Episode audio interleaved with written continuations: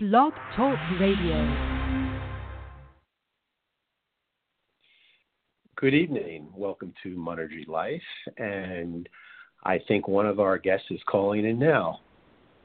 Matt, is that you? I am on the line. How are you, Rob? Oh, perfect. Uh, You know, sorry to have kept you on hold for a bit, but I couldn't bring you on until exactly 6:30. No, that's no problem. because Uh, that's when the show actually starts. Uh, uh, Chris should be calling in any minute, and actually, he has just called in. Let me bring him on the line too. Chris, is that Hi, you? Chris Vallone's here. Chris Vallone. Well, welcome to Monergy Life, Chris Vallone. Uh, Matt has just called in. You guys are extremely prompt and didn't even give me a chance to introduce you. So I'm going to just take a few seconds to introduce the both of you. Uh, tonight's show is going to explore offshore wind energy.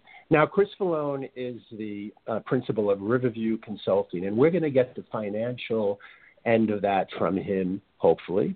And um, Matthew Art is the general manager of E4 Sciences. And we're going to find out the scientific ecological effects of wind power. So, welcome, gentlemen. Welcome to Monergy Life. How are you doing this evening?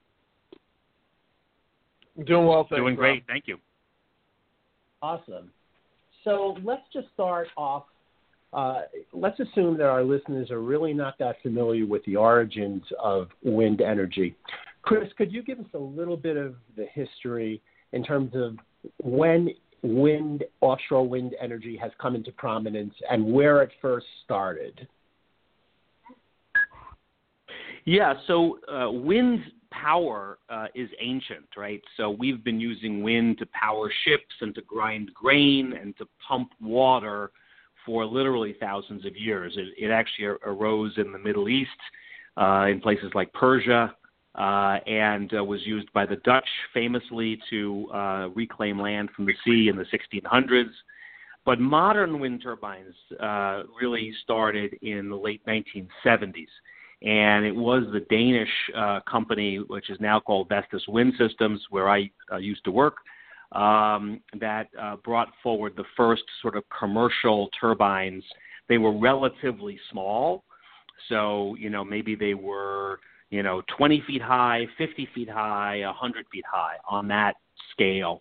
And the first market was in California in the early 1980s based on a tax uh, shelter uh, regime put in by Jerry Brown in his first tour as governor. Right. But since it's originated in Denmark, they started to implement it in that country in the early 70s, would you say? No, no, they actually didn't. So, so it really was 1979, and the big market right away was California. So the Danes were exporting from the beginning.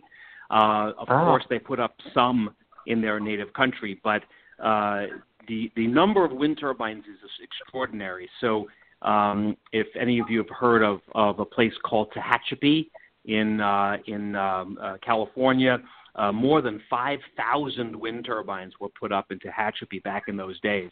So it was the center of gravity for the global business. And it wasn't until the late 80s, once the oil prices had fallen and Reagan was in office and all those tax shelters went away and so on, uh, the U.S. market died entirely, and the focus shifted back to Denmark and Germany and some other countries in Europe. Right. So at the present time, what percentage of power, let's say in Denmark, is generated by offshore wind? Well, Denmark has both onshore and offshore wind. Uh, you might think of Denmark as a very urban nation, but they actually got a lot of farmland and rural areas, and so they have quite a lot of onshore wind as well. Uh, if you combine offshore and onshore wind, it's about 50% of the nation's electricity on an annual basis, and they do intend for uh, that to go up to 100% of uh, their electricity, and I think it's two thirds of all energy uh, coming from renewable sources, uh, with wind being the primary one. Mm-hmm. Now, now, Matt, when did you first get involved in um, the uh, engineering aspects of wind energy? Well, on the on the East Coast, we we the first surveys that we have done, and just a little bit of background on us, we we provide geophysical and geotechnical measurement services to engineering firms that are interested in all sorts of marine construction. Um, up until very recently, I would say the last two or three, four years, um, the wind energy in the Northeast is, you know, the the development has, has faced a number of different hurdles that Chris probably knows better than I. But the, to answer your question directly, the first study that we did for wind energy was for the National Grid, company called National Grid, and it was done in about 2005 into six. We were looking at an area offshore of Long Island um, through, uh, and we were, we're focusing mainly on cable export route areas that that project eventually died due to um, there was some potential developments on um, on on the south shore of Long Island, and developers were strongly opposed to the idea of having wind turbines muck up their view of the uh, from the from the shore out to sea. So the mm-hmm. first first involvement that we had was was 10 or 12 years ago, um, and recently it's it's you know, certainly the momentum has has sort of reached a critical mass and is is continuing at, at, at full force in terms of the in terms of the resources that are being applied to um, to to investigate these areas and understand what the what the impacts and what the what the subsurface and um, uh, structure is off offshore, how they're going to run cables inshore, and then also the um, and then also the impacts of, of marine marine communities, marine wildlife, and, and avian communities as well. Mm-hmm. Well, how do you really gauge what the impact is going to be environmentally? Isn't it a bit of a wild card in terms of you know, well, no, I... yeah, you know, putting these things down in the middle of the ocean, right? I, yeah, I think there's a lot of attention paid towards the different the different communities that are that are impacted. Whether it's from you know, so so a typical a typical um, study for for a, master plan would include would include aerial surveys to and then and then marine surveys to identify sort of what fish, what what uh, what migratory species, whether they're they're marine mammals or birds or or fish, are are are, are utilizing these areas. Um, there'll also be surveys that don't fully cover, but that select a representative sample of the areas that are going to be impacted. And measurements will be made to determine what the habitats are on the bottom, whether it's hard bottom, whether it's soft bottom, what, what the habitats are, what species are are on the on the surface on the on the bottom, uh, on the on the, the seabed. Um, and what what what species are uh, what species are are in the benthic layer, the the top six inches. So there's there's there's a great deal of attention paid towards um, understanding what that impact will be. Uh, also, you know, fisheries consultants are brought in, and, and commercial fishermen are uh, weigh into the to the argument. Um, so so by making measurements and, and, and, and understanding who's utilizing these areas and for what purpose, uh, they can come up with a, a pretty accurate I- identification as to what the what what the disruption will be.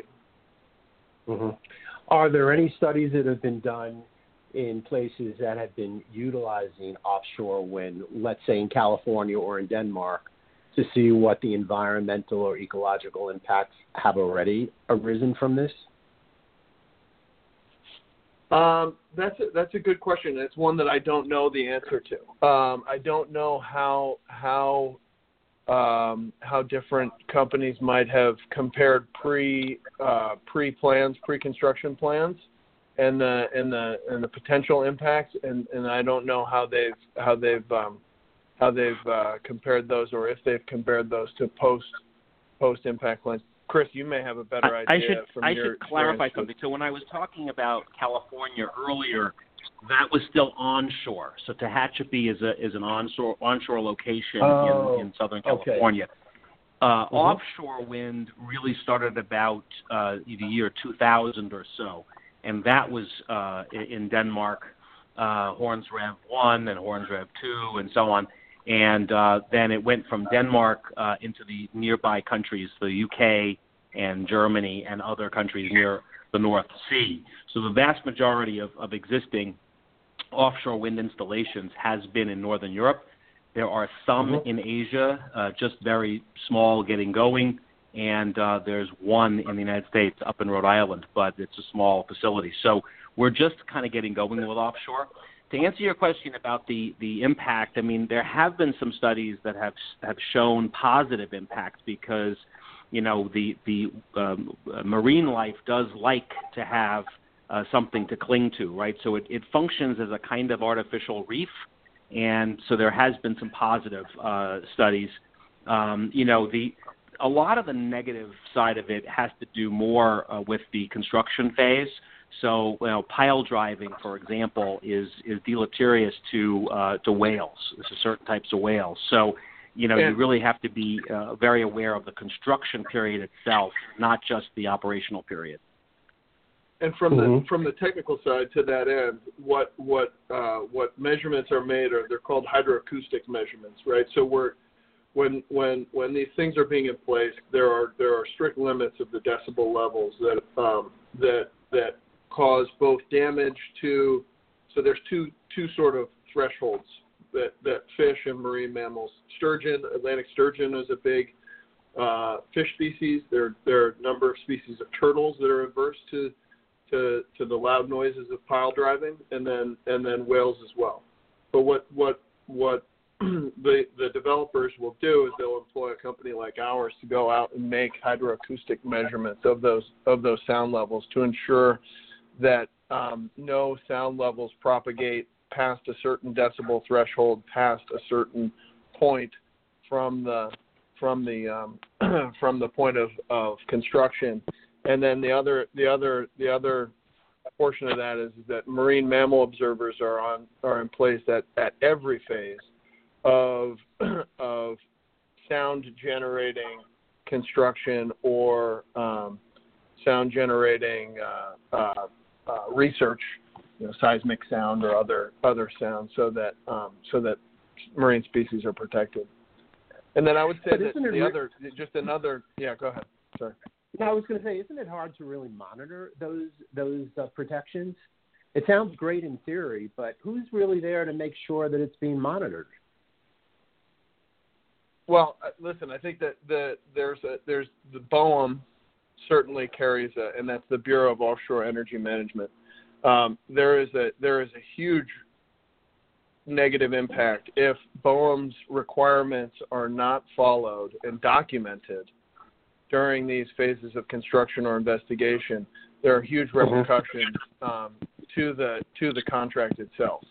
So so you know from personal experience, there there is there is uh, a, a huge motivation um, these permits are are are years in the making, and to risk a permit out there after some, after a company's come in and, and spent you know hundreds of millions of dollars at this point on lease areas and and and to jeopardize any of that investment or the years of time that it takes to get a permit to go out and do these investigations or to construct the wind farms is is really a is is really enough of a carrot uh, to make sure right. that these guys comply with the, the environmental restrictions. Mm-hmm. But as of now, the only the only uh, uh, one that's in place in the United States is in Rhode Island, correct? The only offshore uh, wind energy that we're getting is in Rhode Island. So that's, that's this right. part, uh, right? So in a sense, uh, this energy source is in its infancy in the United States. So we don't really have a big track record to see, you know, exactly whether what you're saying holds true in practice, even though there's a lot of money at stake, obviously, and these things must take a lot of time in terms of your study, the actual planning of it, the actual implementation of these offshore. Um, uh, do they call them uh, farms? I mean, what do they call? What, they're offshore uh, wind energy locations. What's the best terminology to describe these things? Well, they're wind wind generation areas or wind energy areas. Um, wind, WEA. Wind energy areas. Okay, and and and then and then and then so, so so that's that's one aspect of the physical installation, and then the other aspect, you know, which includes turbines and and cabling between the you know electrical cabling between the term, turbines, the, the generating uh, uh, the the generation to a substation that is that is placed out in the wind energy area, and then from the substation you have cabling that that comes onshore. And so those those so, those are sort of the two aspects: the the wind right, energy so area and then the right. export cable routes. So, so this is really kind of fascinating. Typically, what would be the size of a wind energy area out in the ocean? The actual size where the turbines are being placed in terms of um, uh, acres, or you know, how do you describe it in terms of square feet, or what? Um, what would be a typical the, the, area? The quick answer is they're, they're pretty big, but um, but the ocean is even bigger, right? So so uh, the, the way to think about it is, you know, uh, first of all, I would I would use a term like wind power plant. Uh, I like that one. Uh, you can also talk about an, an array, uh, A R R A Y, an array of wind turbines. Mm-hmm. I'm but, sorry. Can you still hear me? Give, yes. Could you can you still hear me? Sorry. Idea? Yes, we can still hear you. Can you give us some idea as to the actual physical size of these things? Yeah. So, so uh, if you look at what's going on right now, this is this is kind of offshore wind 2.0, right? So we had a period from 2000 to about uh, 2012 or so where we had a first attempt at this, and Cape Wind is probably the poster child for that, you know, off of Cape Cod. Uh, but there were also others. There were uh, it was Fishermen's Energy in New, New Jersey and so on, and all of that failed. Uh, and and the establishment of BOEM, uh, really uh, the Bureau of Ocean Energy Management, was really a response to that. We didn't have a single federal agency that could oversee everything and, and have one, uh, you know, process. So the BOEM process is a five-year process, and it, it's really all-encompassing. So the developer doesn't have to go back and forth between 16 different agencies and never know if they're going to get where mm-hmm. they're going. Um, mm-hmm. The the total number of megawatts under development right right now across four states, so across Massachusetts, New York, New Jersey, and Maryland, is about 8,000 megawatts, and there's roughly 10 projects. So you know you're talking about 800 megawatts per project. Uh, each uh, unit is about 8 megawatts in in output, so you're talking about 100 turbines per um, uh, per um, uh, power plant or, or per facility and um, you you have to put them you know uh, reasonably far from each other. Otherwise, they interfere. You have a wake effect. So so you have to put them, let's say, 10 rotor diameters apart, eight to 10 rotor diameters apart. So if you're talking about something that's got a 100 meter uh, wingspan, uh, you've got to have a, a you know a kilometer between them. So a 10 by 10 row. Sorry, I'm getting there a 10 by 10 row. If each one is a kilometer, you're talking about a 10, 10 kilometer by 10 kilometer piece of ocean, which is big, but you know compared to the size of the Atlantic Ocean, it's very small. Right now, now and the, and, and the lease areas, are, the lease areas. Yeah, go ahead. Just just to clarify, the lease areas are larger than that. No, Chris. I mean, we're talking about yes, we're talking about probably 10, 10, at least 10 by 10, 100 square, uh, you know, 100 square miles. Correct. Correct. So, so yeah. the, the, you're not going to use the entire lease area. You're, you're probably going to pick uh, a part of that that's that's closer to the shore, so your your cables aren't as long, and you also avoid any problem areas like a shipwreck that might be there or something else, right? Right. Right. Or so or those... environmental.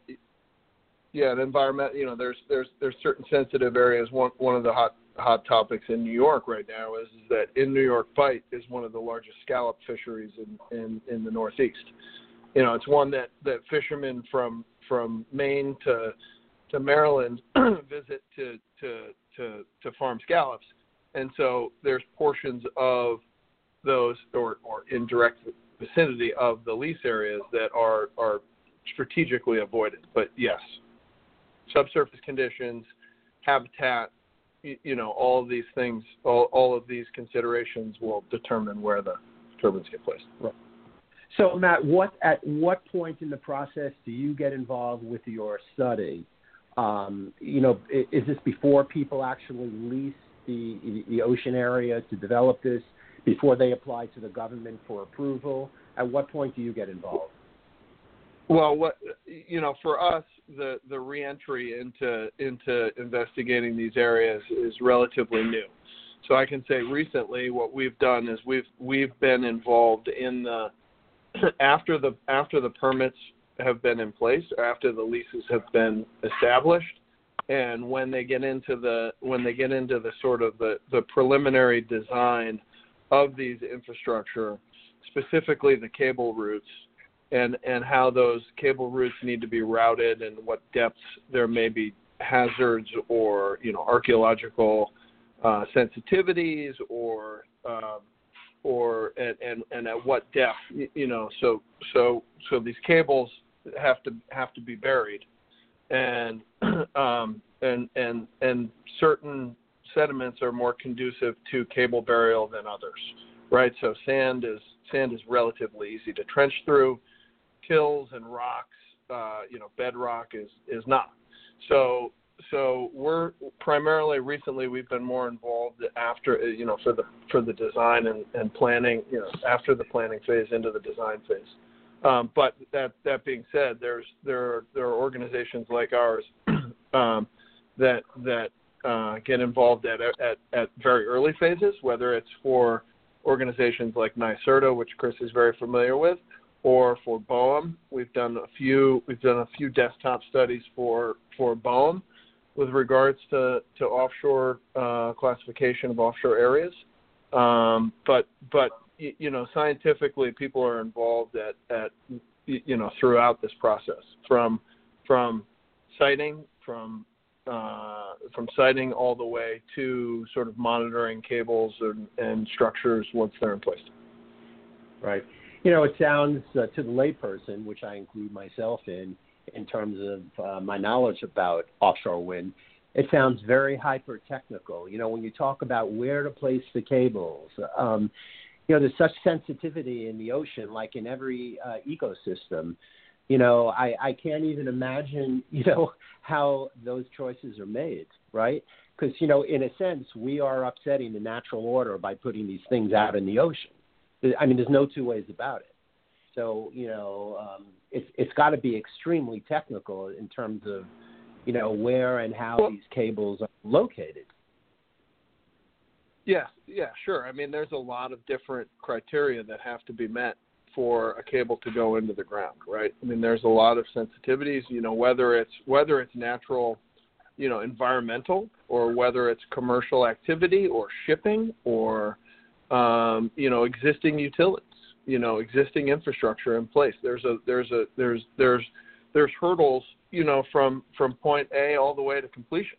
Um, right. You know that being said, with upsetting the natural order, you could also argue that we're restoring a little bit more of the natural order by by by not you know by producing some energy that doesn't have quite the the uh, the the negative impacts on our on our uh, on our atmosphere.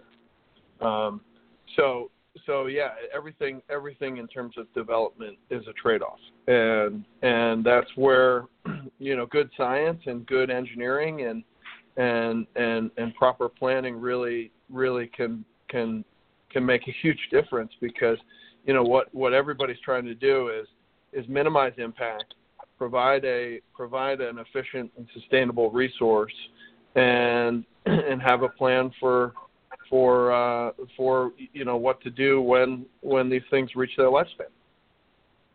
When they, I'm sorry, when they reach what? I would I would make a comment too. I, I think you know if you think about uh, undersea cabling, uh, you know the first transoceanic undersea cable was more than 100 years ago. Uh, there's plenty of uh, cabling, telecom, and transmission lines uh, between Connecticut and New York, New York and New Jersey, and so on. This is something we've done a great deal of in the last you know 20 or 30 years. And right. uh, the other thing we've learned a lot from is offshore drilling uh, in the uh, oil and gas uh, industry, and, and some techniques can actually, and even vessels uh, can be retrofitted and used uh, for the purpose of uh, uh, off, offshore wind uh, construction. Uh, the good news is that you'll never have a blowout, uh, you know, with an oil spill and things like that from a wind turbine. Uh, they are uh, very Right. safe. Right. And how tall are are the typical wind turbines? They, they're getting higher and higher, but you know, offshore you don't need that much height because you don't have trees and other rough uh, features in the landscape. So I would say, you know, roughly speaking, you're looking at a 100 meter hub height, and uh, you know maybe another say uh, 60 meters or so uh, of blade on top of that. So the the very tip height would be say 160 meters, something like that, uh, and um, you know hub height of of 100. Uh, but but there are turbines that are taller than that. I mean, but but they, usually they come in in a place like Sweden where you have very dense forest and you need to get up above that uh, layer of air so that you can get more of a laminar flow, more of a nice smooth flow. Uh, but you know, offshore, it's less of an issue. Just, Hey, Chris, just one thing that of- yeah, go ahead, Matt. one one thing that might be interesting just to touch on because I know we're we're we're running out of time here, but um, Chris, you want to talk a little bit about the the the efficiency gain by by higher and and and and longer turbine blades? Yeah, well, I mean, th- this is maybe the biggest story people don't appreciate uh, is that you know the the wind turbines of 20 years ago were really rather small. I mean, they were commercial grade and they were putting power into the grid, but they were fairly small uh, affairs. You know, sub sub one megawatt, and you know maybe they were you know a 100 feet high or, or, a couple of hundred feet high.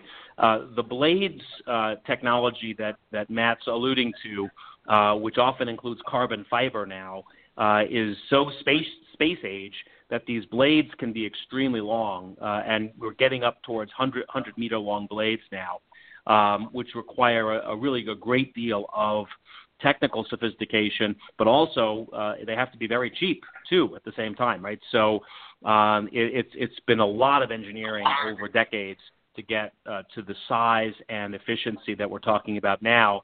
And the net of it is that uh, wind power has become very cheap. Uh, wind power is probably, uh, especially onshore wind power, is probably the cheapest kind of power we can make. Mm-hmm. So, what's the allure of offshore wind energy contrasted with onshore wind energy? Well, onshore wind energy, as I mentioned, in a place like Texas, say, or something like that, uh, Wyoming, is very, very cheap. Um, you know, the land is flat, and and uh, the wind is very good, and and you know, uh, labor is, is is reasonable, and so on. So, you know, that's what you would do if you were there. But if you're in the Northeast, a state like New York or Massachusetts, uh, we have a pretty dense population, and we really don't have uh, you know much in the way of cheap, flat, nice land to use, uh, and the wind isn't as good either. So so really, wind is somewhat limited in the Northeast. There are some installations, but they tend to be smaller and more of a niche kind of thing. Um, on the other hand, we have this enormous ocean uh, and excellent wind, some of the best wind in the world, right offshore. So it kind of, you know, begs uh, for development uh, in this part of the country. Uh, would not work in Florida, for example. Would not work in Georgia. They don't have the wind. Uh, but up here in this part of the country, uh, it's a it's a pretty natural thing to look at. And when they did the uh, auction a couple of years ago for Long Island, uh, they literally had uh, three different uh, types of, of uh, power uh, competing for that contract. One was natural gas, one was a transmission line from Canada, so it was hydropower from Quebec, but with a very, very long extension cord, and um, and offshore wind. And offshore wind won the bidding as the cheapest source of power. So um, you know, uh, even though it's you know it's more expensive here and it's more expensive offshore than it is in Texas by quite a lot, still it is a very competitive source of energy for this part of the country. Mm-hmm. And then I would, just add, I would just tag on to that, Rob, that that what you're also dealing with is a population density in the in the in the coastal communities that's that's higher than any other population density in uh-huh. in in our area. So so we have Right. we have probably you know there's there's there's the there's the demand for this this new cheap and clean power. Right. Now, the 8,000 megawatts that you referred to earlier, Chris, what percentage Yeah. of our grid is that going to actually satisfy of our electrical needs? Yeah, I mean it's it's not like it's going to take over the whole thing, but it will be a very substantial contributor uh, in a place like Long Island or uh, the tri-state area. So if you think about Indian Point, for example, which is one of the biggest generation stations we have, it's a nuclear station just north of New York City.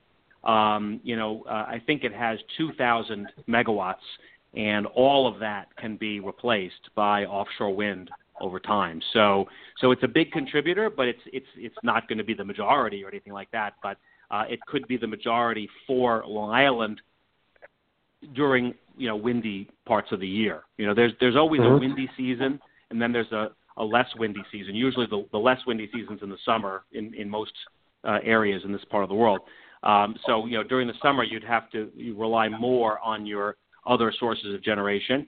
Um, and then you know uh, in a in a in a winter storm, you you know you might have 100% from from wind. So it, it it'll vary. Mm-hmm. It's a variable source. Mm-hmm. Is the intention behind this to replace nuclear power? Well, this has been the, the pattern now in, in multiple countries. So uh, the first one was was the UK. The UK had a debate uh, about 10 years ago uh, whether they should uh, have a nuclear renaissance and it was very much a political debate. And the nuclear guys lost, and that really forced them to to find something else. They didn't want to rely on natural gas uh, solely because it was coming from Russia, and they didn't feel that was a, a stable source of supply. They knew that their coal was gone, uh, and so they didn't really have a lot of options. And so they they chose offshore wind as as a as their major uh, you know, new initiative, which has, you know, uh, driven, uh, you know, tremendous amount of development in the UK. Germany then basically chose the same thing uh, with their Energiewende. And, you know, I think, uh, you know, in some places like New York, uh, this will be a trade-off of nuclear megawatts, uh, you know, to, to, a, to a, a, great extent. Uh, uh, and also some oil, old, old oil burning, and other fossil uh, will also be traded off uh, versus the offshore wind. Right. So, is, has there been any political uh, interest, one way or the other, um, based on what's going on in our country, pushing this or or against it? I mean, what's the prevailing uh, feeling of the current administration on something like offshore wind? That's a terrific question. So, you know the politics in in the United States comes at three levels. So there's the local politics, there's the state level, which is really critical for offshore wind, and then there's the federal. So um, you know uh, at the local level, uh, it's a very mixed bag. There are some communities that love this, and there's also some that fight it. Right, so you you you have both. Uh, on the state level, there's been flip flops over time. So New Jersey was one of the early proponents, and I attended a an offshore wind conference in Atlantic City in 2010, and it was you know this big conference, 700 people for for an industry that didn't exist yet in this country. Um, and, but then when Chris Christie came in, that all uh, turned around completely, and he basically uh, stopped all uh, activity for the next eight years. And it's only recently with Governor Murphy that we now have a, a, a change back uh, and a very strong change back towards uh, towards development again in New Jersey. At the federal level, um, you know, we were all pretty surprised that the Trump administration's been very positive on offshore wind. Uh, he had had some negative comments about offshore wind back in the old days because uh, he could see these turbines from his uh, his uh, golf course in Scotland. But um, when he realized the amount of money coming in to the United States from foreign countries with these lease payments, uh, for example, Statoil paid you know, 40 something million for uh, one lease off of uh, New York. Uh, he uh, said, "Wow, this is this is actually really good for our country." So he's he's been very positive, and he's instructed the Department of the Interior to you know remove red tape, you know, accelerate uh, process and things like that. So I think in general, the offshore wind business has been very appreciative of the uh, new administration's stance. Mm-hmm. Uh, what's the typical time frame so, so does it work where a lease is, is put out to auction for a particular geographical area and people compete as to what they would pay for it? Is that how all this starts? Well, it all starts with an analysis of, of alternative uses and, and fisheries and all that, right? So, so BOEM, before they define the lease area, they go through a very uh, you know lengthy process to to pick an area that's not going to cause problems. The scalloping uh, zone that um, that Matt mentioned was an oversight. They, they probably should have caught that, but you know they didn't. So anyway, um, you know, uh, the, the, the, the, they no, try to actually, define. It's actually, S- say again. it's actually Sorry. carved out. Of, Maybe I'm wrong No, it's actually carved out. It's actually carved out of the New York Bight um, uh, Empire Wind lease block.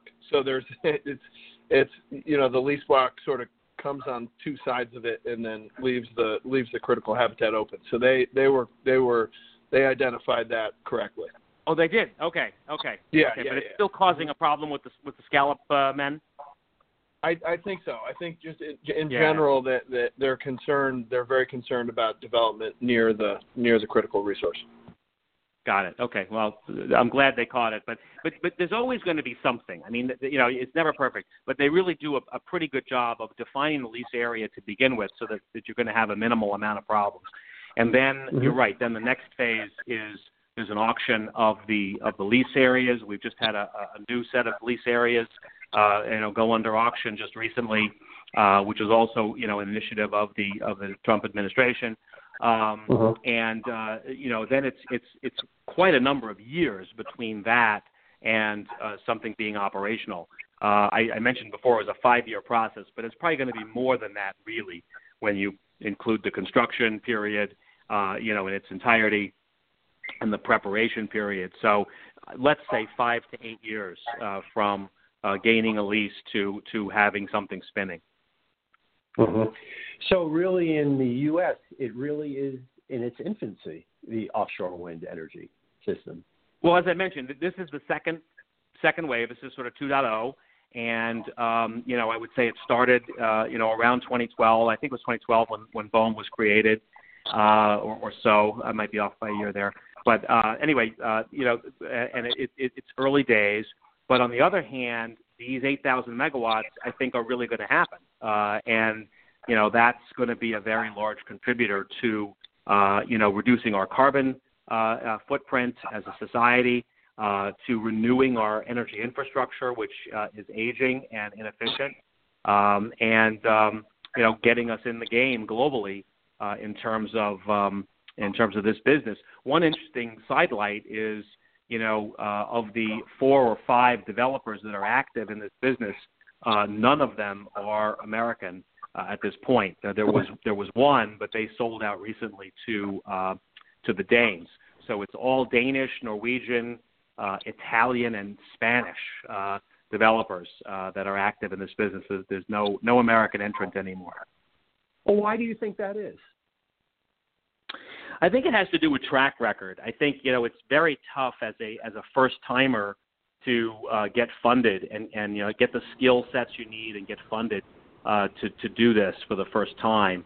Uh, it's much much easier to uh, have a local presence, uh, you know, and there were some local companies, but then they end up selling out to um, to big moneyed interests from Europe uh, that you know that frankly have done this for 20 years, and you know we're way behind. So. Yeah, I'm surprised that maybe some of the oil companies have not proposed joint ventures with with some of these European companies that have the te- you know the expertise from doing this for about 20 years, because that would get the Americans actually involved in in these leases. Um, and it's kind of interesting that you note that these are all Well- foreign companies. Um, you know, politically, how does that how does that um, uh, how does that affect um, you know, um, the federal desire to have foreign companies developing these leases? Are they are they not interested in having Americans doing it, or it's just about the money, or what? Matt, go ahead. No, I was just going to say it's, it's the the Shell has just uh, had, was was partnered in in one of the um, one of the lease uh, purchases for um, uh, that would that, that just happened, and and so so from from some of the intel that I've that I've gotten, that's that's sort of around the corner, and Okay. and will probably but but Shell isn't Shell's Dutch as well, so so even though they're they're a, they're a, a, have a strong presence, an established presence in the U.S., it's still it's still a it's still a foreign Right. foreign oil. yeah, Right, the, right. the oil companies that have been involved uh, have been mostly European. So Statoil, which is now called Equinor, is the state-owned uh, Norwegian oil company. Uh, they are very involved in this. Uh, Dong Energy, Danish oil and natural gas company, uh, has renamed themselves Orsted, and they are the global leader in this. So they're you know going away from their oil and gas roots, uh, you know, towards this. Um, and uh, as as Matt mentioned, Shell and then also BP uh, have been involved at times in the business, but they kind of come in and out, and they've I would say been more on the margins. Uh, but all mm-hmm. four of those are you know they're they're European oil companies. Uh, the American oil companies like you know Exxon, people like that, have have really not shown interest in in uh, in this business. Interesting. Uh, uh, you know, it's it's just another example where, uh, particularly in this case, the Europeans seem to be way ahead of us in terms of development, not only with offshore wind but with solar energy too, in terms of you know the percentage of energy being generated by it. I think in Germany it's a very large share of their energy that's generated by solar power, if I'm not mistaken. Certainly, in some areas, you know, Bavaria uh, was was one of the early leaders, and at one point, Germany was number one in the world. I, I haven't looked lately. Uh, I know China's catching up to them, but but yeah, certainly, uh, you know, uh, each country comes at this with their own resources, needs, alternatives, and so on. And um, you know, the U.S. is a very, very major oil and gas country, uh, probably number one in the world uh, by by many metrics. Uh, and uh, it affects our politics, it affects our options, it affects our costing. Um, but you know, look, if, if you look at Texas as an example, uh, you know, Texas is the number one state for wind power in the United States. It's got almost 20 gigawatts uh, of wind, uh, you know, that's been established over the last 20 years. So even right there in the oil patch, uh, if it makes sense, people will build it. And I, I think that's what will happen with offshore. Where it makes sense, uh, people will build it. Uh, and I know, think that a, I think that's a that's a great that's okay. a great sentiment, right? Is is that what what we need as a as a country is is what I would call indigenous energy right? So where do we get energy that's close to the source, that where where uses are close to the source, and where where distribution is is is minimized, right? Because especially with electricity, you're you're losing you're losing you're losing power over the distribution grid and and so I think that's that's a that's an excellent point, Chris. Is that is that what we as a country need to do and have started to do and need to do, but need to do better is find what sources of energy we can find closer to the closer to the end users. Mm-hmm. Uh, you know, that, in the few remaining minutes. Yeah. No, I, I think that's great. I just wanted to ask both of you in the few remaining minutes we have to the show, what would be the major obstacles that either one of you or both could see in terms of implementing offshore wind in, let's say, the next five years?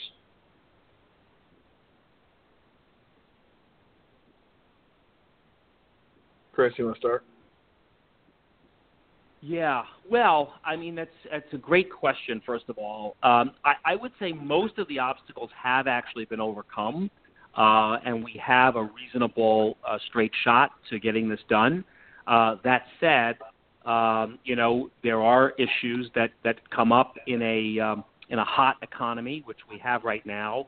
Uh, it can be difficult to find labor that you need, other resources that you need because they're very much in demand, right?